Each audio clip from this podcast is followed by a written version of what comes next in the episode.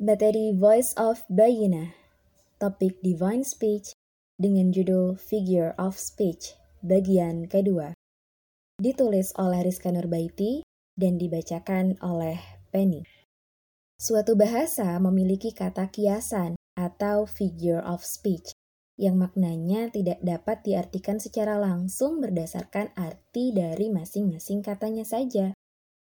So, dapat dikatakan bahwa verbal idioms adalah sejenis figure of speech. Apa itu figure of speech? Untuk dapat memahami figure of speech, Ustadz memberikan contoh penggunaan figure of speech ini dalam percakapan sehari-hari.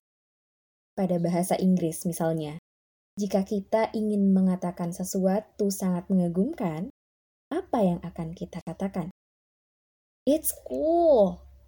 Adakah cara lain untuk mengatakan sesuatu sangat mengagumkan?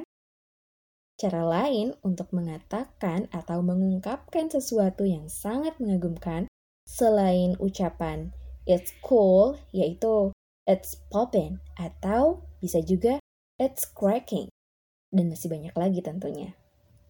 So, setiap kata memiliki kata lain untuk menggantikannya. Menurut Ustadz Nu'man Ali Khan, setiap 10 tahun kata tersebut dapat berubah karena language is alive. Kemudian Ustadz juga mengatakan, jika lawan bicara kita tidak mengetahui ungkapan it's cool, maka mereka bisa salah paham dalam mengartikan ucapan kita. Misalnya, kita baru saja tiba di Bandara Malaysia. Setelah itu kita naik taksi. Dan dari dalam taksi kita lihat keluar, ternyata di luar banyak pohon palem. Dan kita pun berkata, wow, it's cool. Kemudian supir taksi merespon ucapan kita dengan mengatakan, no, actually it's hot. Tidak, sebenarnya ini panas. So, percakapan kita dengan supir taksi tersebut tidak nyambung karena Pak Supir tidak memahami ucapan yang kita maksud karena kita mengucapkan figure of speech. Jadi, kita tidak sedang berbicara mengenai suhu, kan? Kita hanya mengungkapkan kekaguman seperti mengatakan this is nice. Contoh ini menunjukkan bahwa terkadang kita tidak bisa mengartikan sesuatu dengan hanya menggunakan arti dari masing-masing kata secara harfiahnya saja. Terkadang juga kita harus mengambilnya secara kiasan. Dan hal ini terjadi pada semua bahasa. So, dalam mempelajari bahasa, kita perlu mengetahui kata kiasan yang biasa mereka gunakan, sehingga kita bisa mengartikannya dengan tepat. Tidak salah paham seperti Pak Supir taksi tadi. Selanjutnya, Ustadz memberikan contoh lain yaitu kata WhatsApp. Apa arti dari WhatsApp? Artinya adalah How are you? What's going on in your life? Yang dalam bahasa Indonesia berarti apa kabar? Mungkinkah saat kita berkata WhatsApp kepada teman kita, tanggapannya akan menjadi seperti ini? I don't see WhatsApp to you. Let me check. Saya tidak melihat apa-apa di atas kamu. Coba saya cek. Karena kata up secara harfiah berarti di atas. Ini adalah contoh miscommunication yang lain lagi. Kalau anak-anak zaman sekarang bilangnya beda server. Contoh yang lainnya, misalnya ada orang Indonesia datang ke New York. Mereka mengetahui arti kata what. Mereka juga mengetahui arti kata is. Dan juga mereka mengetahui arti kata up. Kemudian setelah pesawat mereka landing, mereka berangkat menuju hotel dengan menggunakan taksi. Supir taksi kemudian menyapa mereka. What's up, man?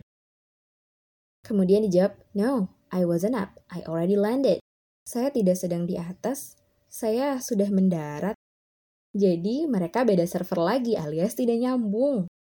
Kenapa hal tersebut bisa terjadi? Hal itu dapat terjadi karena si lawan bicara tidak memahami ucapan yang dimaksud. Dia hanya mengerti arti dari masing-masing katanya saja.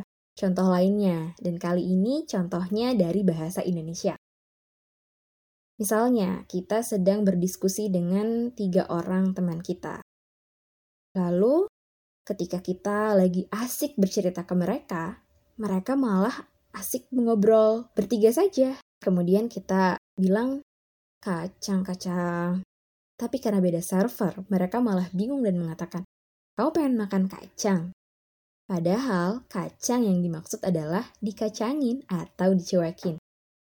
Entah bagaimana awalnya, kata dikacangin ini bisa berarti dicuekin. Nah, itulah figure of speech. Sebenarnya bahasa Arab juga begitu. Sejak dahulu, bahasa Arab memiliki figure of speech atau kata kiasan, dan mereka memiliki beberapa ekspresi dengan kata kiasan tersebut.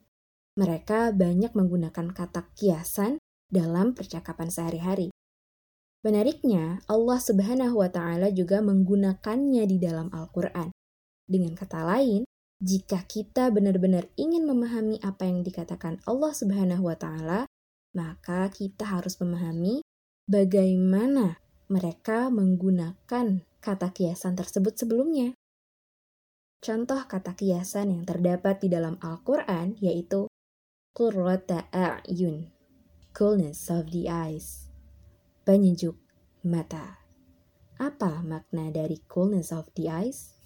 Insya Allah, pembahasan ini akan kita bahas di episode berikutnya.